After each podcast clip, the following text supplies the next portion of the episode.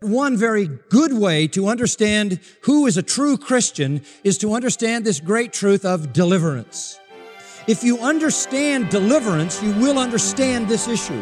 You can know who a true Christian is because they've been delivered.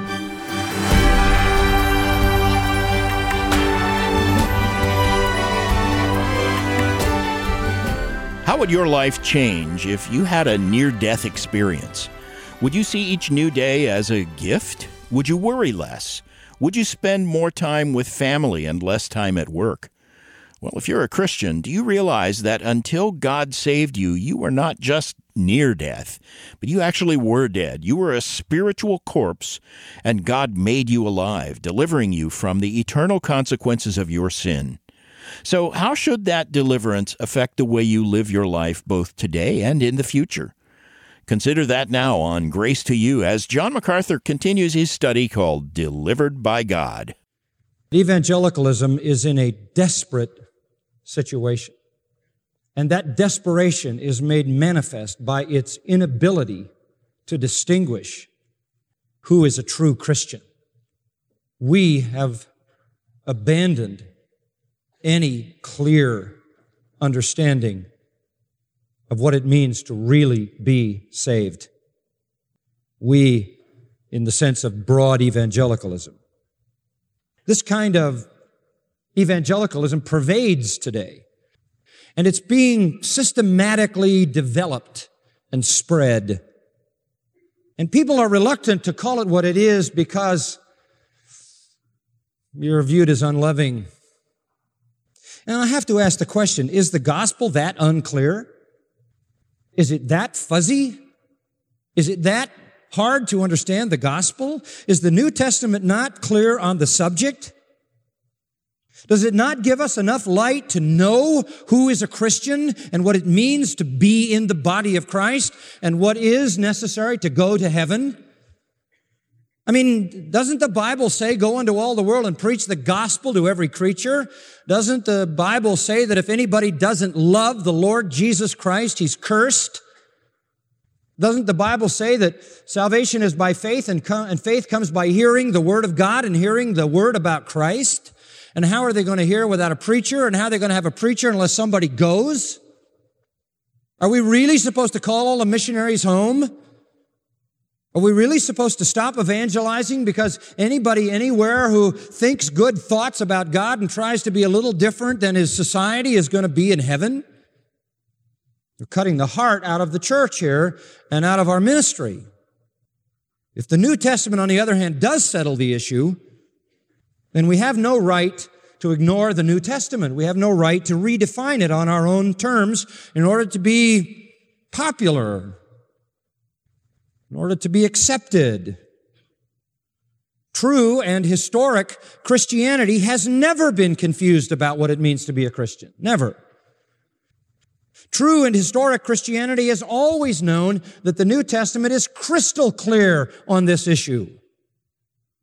The New Testament tells us everything we need to know so as to be unmistakably certain as to what it is that a person must believe to be saved.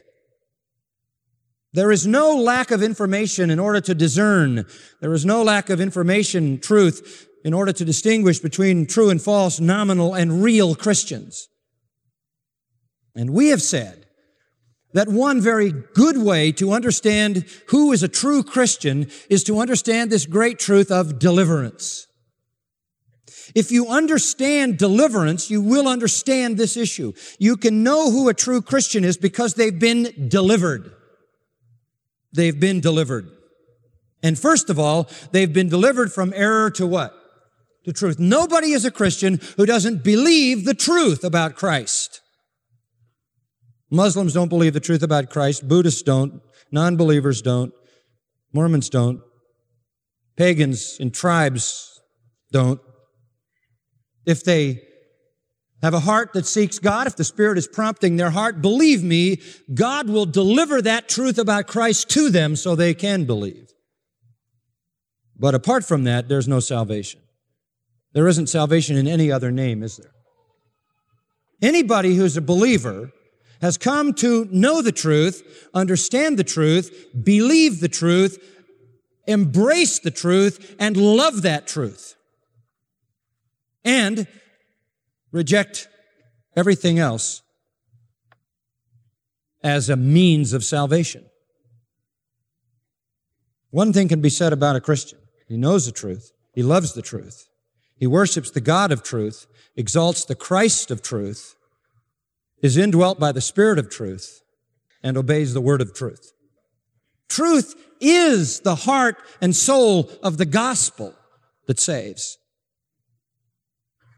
Transformation begins with a transformation out of darkness into light. Darkness is a metaphor in Colossians 1, 12 and 13 for error and light is the metaphor for truth. You can tell a true Christian. A true Christian knows the truth, understands the truth, loves the truth, lives for the truth. Nobody is saved who doesn't. That's the truth about who God is. The Trinity, holy, the eternal sovereign of the universe, who Christ is, God incarnate in human flesh who lived a sinless life, died a substitutionary death, though he was innocent of any sin, rose the third day in a physical resurrection, having conquered death, ascended to heaven from where he sent the Holy Spirit, now interceding for us someday to return and establish his eternal glory and kingdom. And to believe that salvation is by grace alone, through faith in Jesus Christ alone, apart from any works. It doesn't matter that you're trying to be a little better than the people around you. That's the truth.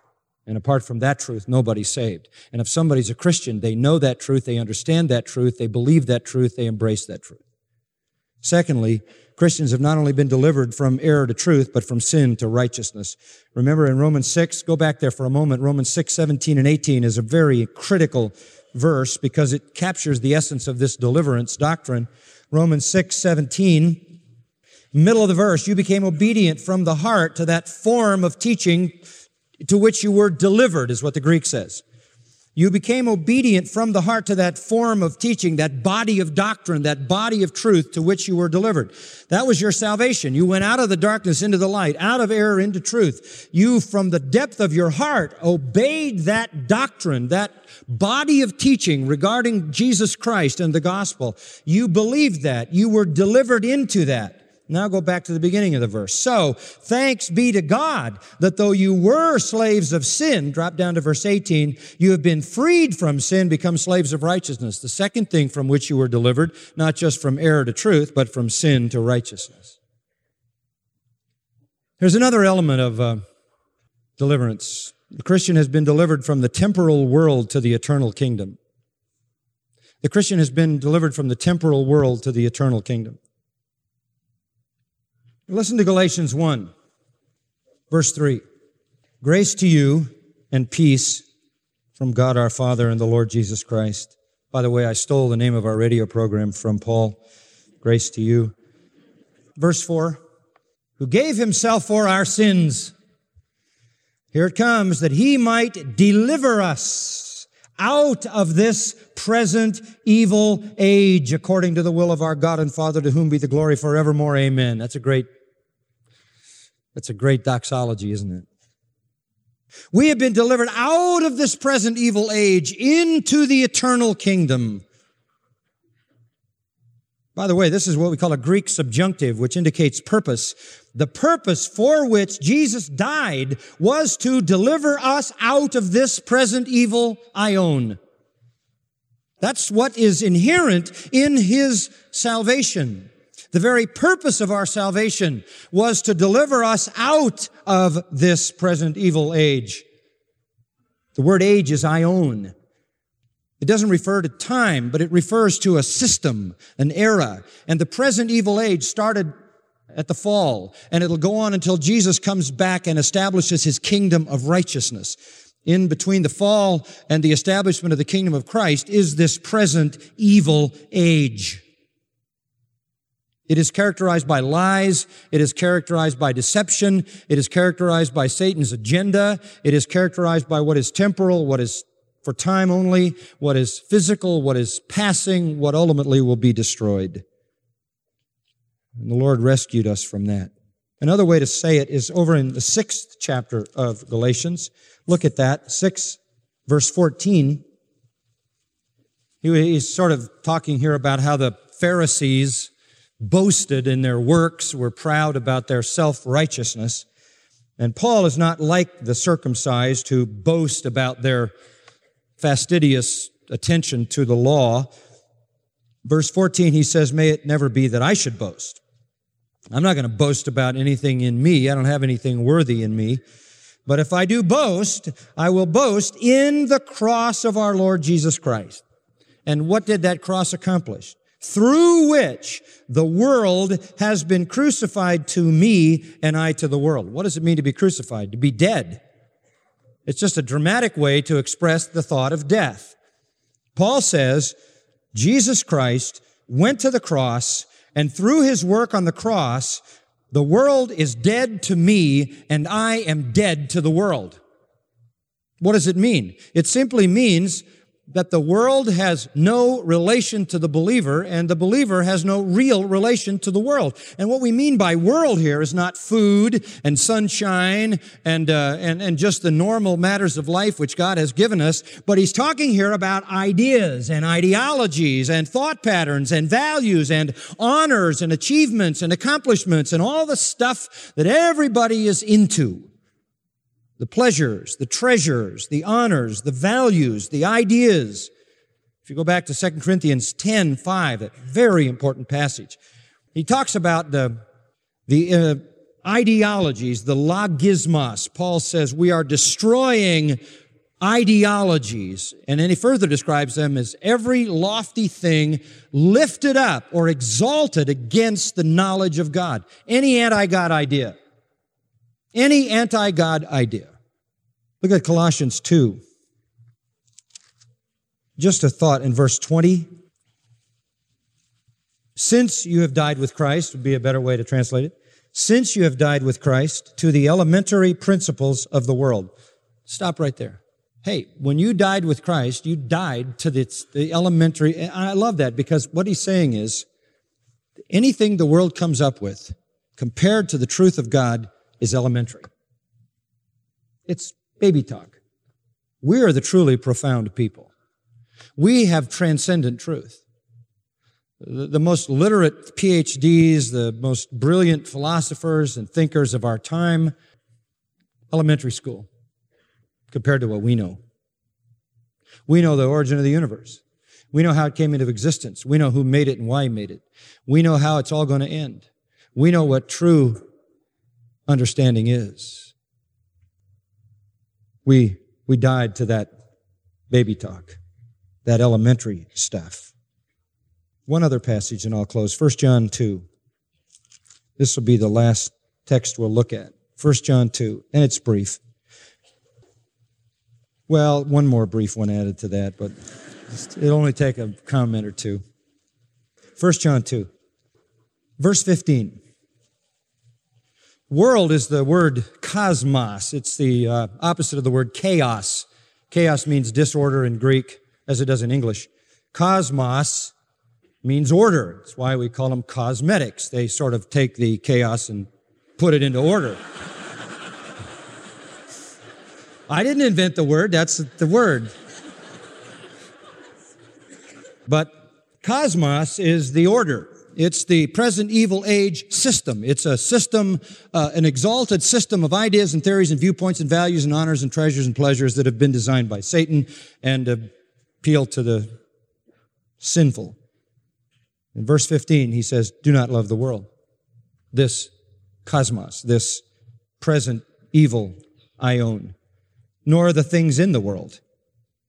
If anyone loves the world, the love of the Father is what? If you love it, you're not, you're not a Christian. You can't, you can't love the world and love God. I enjoy God's creation. I see it as His handiwork, don't you? I don't look at the mountains and say, Isn't evolution amazing? I don't look at a baby and say, Thank God for that amoeba one day in a pool of something or other that decided to split. Thank God for natural selection. I heard a person say that. Thank God for natural selection. But when I see a person, I see a creation of God. I see a person made in the image of God. When I see a mountain, I see the handiwork of God. And the heavens declare his glory, don't they? The firmament shows his handiwork. And I enjoy the world and I enjoy what he's made and I enjoy the wonderful, rich pleasures that he's placed in the world, but it's all him to me. It's all him. He's in every flower. He's in every hill. He's in every pleasure. He's in every, everything. His hand is there. I love him.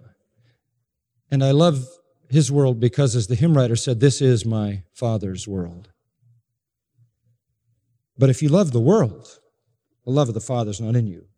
If your love is this passing world, you're not a Christian. For all that is in the world, the lust of the flesh, the lust of the eyes, the boastful pride of life is not from the Father, but is from the world. And the world is passing away and also its lust, but the one who does the will of God abides forever. You have two different people here. You have the people that love God and live forever, and you have the people that love the world, which is going to burn. We don't love the world. We've been delivered from it. My, my life is not consumed with what happens in this world. Frankly, my life is consumed with what ha- happens in the next world. Colossians 3, I've set my affection on things where? Above and not on things on the earth. Things on the earth are simply things which, for this time and place, give glory to God, and I can enjoy them and thank Him for them, but they have no lasting value. They are temporal expressions of His common grace and His love. We don't love the world, first of all, because of what it is. It is the world. It is Satan's system. We don't love it because of what it does. It incites to sin. Satan uses the world to pander to our flesh, the lust of the flesh, the lust of the eyes, and the boastful pride of life. It passes its material pleasures, its sexual pleasures, its educational achievements, its honors, its accolades, its power, its philosophies in front of us. It enamors us and it draws out our sensuality, our covetousness, and our pride. Those are ascending categories of temptation. Sensuality is the corruption of the lower being, abuse of the body. Covetousness is a corruption of the higher being, abuse of beauty that turns to covetousness. Pride is the corruption of the highest being, and that is self-exaltation where we become God. And the world panders to that. We don't love it because it is the world. And we don't love it because of what it is, and we don't love it because of what it does. It just panders to our fallenness. We don't love it also because of where it's going. Verse 17, it's passing away. It's in the process of paragetai, disintegration. The system is in the process of dissolution. It will self-destruct. It is self-destructing. And the death principle is already operative in it. It is smitten by the fatal disease of sin that is killing it. And people always say, it seems like things are getting worse and worse. We got to reclaim America. Look, folks, things are getting worse and worse, and they will continue to get worse and worse. That's the accumulative impact of sin. It is smitten by a fatal disease that is killing it. That's why 1 Corinthians 7:31 Paul writes that the form of this world is passing away. But we're part of a kingdom, end of verse 17, that abides how long? Forever. Our affections are set on things above. That's how you can tell a Christian. One last look at 1 John 5, 4. 1 John 5, 4. For whatever or whoever is born of God I love this, overcomes what? The world. The world no longer has that attraction. And what is a victory that has overcome the world? Our faith. You put your faith in Jesus Christ and he delivered you from this present evil age, this world, uh, delivered you from this temporal world into the eternal kingdom. You have overcome the world. And who is the one, verse 5, that overcomes the world? The one who believes that Jesus is the Son of God. Look, folks, you can't overcome the world, which is the mark of a Christian, unless you believe in Jesus Christ as the Son of God. You can't believe in Jesus Christ as the Son of God unless somebody tells you about Jesus. Nobody is a Christian who doesn't know the truth. Because the only way that you can ever be delivered from this world into the eternal kingdom is to believe the truth about Jesus Christ. If you don't believe the truth about Jesus Christ, you can't be delivered. And we're right back to where we started. That's why we have to go into all the world and preach the gospel to every creature, because it is the only way of salvation. We are the overcomers. We are, the, the word is Nike, from which the word Nike comes. It's the Greek word for overcomer, victor, conqueror. And one of the things that our faith conquers is the system of evil dominated by lust and pride, sensuality, covetousness, and egotism. We are not sensual in practice. We are not covetous in practice. You know, greed is good in the world and sensuality is good in the world and, and egotism is really good. But to us, those are sins, aren't they? This society running in a mad dash for every sexual fulfillment with materialistic passion, coveting and clinging to everything they can see, turning beauty into self-indulgence, and in the midst of it all, doing everything they can to elevate their self-esteem.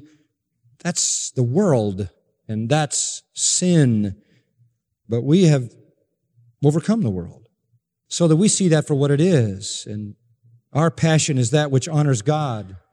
And our self-assessment is that of humility. And when we see something beautiful, we give Him praise for it. We are the overcomers. In fact, uh, in Revelation 2 and 3, the letters to the churches, seven times believers are referred to as overcomers. Well, how can there be so much confusion about who's a Christian? Christians have been delivered from error to truth, They've come to the full understanding of the gospel of Jesus Christ. From sin to righteousness, they live in obedience to the Word of God as a practice. And they have been delivered from this present evil age, this system of Satan, into the eternal kingdom. Their affections are heavenly. Their desire is for that which is eternal and not for the passing things of this world. This is God's truth. And this must be proclaimed that He may be glorified and people may come to true salvation and to the praise of God for that gift. Let's pray. We close these thoughts with a plea, Father. First, that you would extend the truth and that it would conquer the lies, that you would extend the truth and it would conquer the error, that it would unmask the deception that is leaving so many souls confused and hindering the true work of evangelism. And Father, that you would raise up many faithful proclaimers of the truth, and that you would call away from error all those who've fallen victim to it. May people have the, the truth, and may they have the courage to speak the truth, because it honors you, the God of truth, and our Savior, the Christ, who is the way, the truth, and the life, and the blessed Spirit of truth who inspired for us the word of truth. May your truth be exalted. Your word, may it be exalted even to your own name. And may deception be exposed, that people might indeed be delivered from error, from sin, and from this passing world. And we will thank you and praise you for your glory. In Christ's name, amen.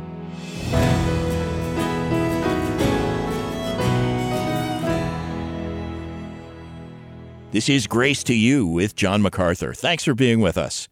John's been our featured speaker for over 54 years now. He's also Chancellor of the Masters University and Seminary, and our current series that examines the blessings of salvation is titled Delivered by God. Uh, John, you talked today about the world system and how it's designed by Satan. So, a question along that line in areas where we might see satanic influence, maybe government, academia, or the entertainment industry, does Satan exercise direct control? Does he call the shots in all the evil that's in the world today? Well, the answer to that question is um, is both yes and no. If Satan wasn't here, the world would still be full of evil. In fact, in the future millennial kingdom, Satan will be bound for a thousand years, and there will develop in the world an entire worldwide population of people. Now remember, Satan and his demons aren't there, but there will develop a worldwide population of people who will attempt at the end of the kingdom of Christ to overthrow him and fight him, and they will be destroyed. So that's because human nature is fallen. Human nature is corrupt. The heart of man is deceitful above all things and desperately wicked. And uh, man's nature is marked by lust of the flesh, lust of the eyes, pride of life. And you don't need the devil for that. So, in one sense, if, if the devil isn't around, the world is still going to be corrupt. There's going to be evil everywhere. What Satan brings to the picture is he structures that evil. He formulates that evil. He motivates that evil. He escalates that evil. He, he develops that evil into religious systems that are false and damning.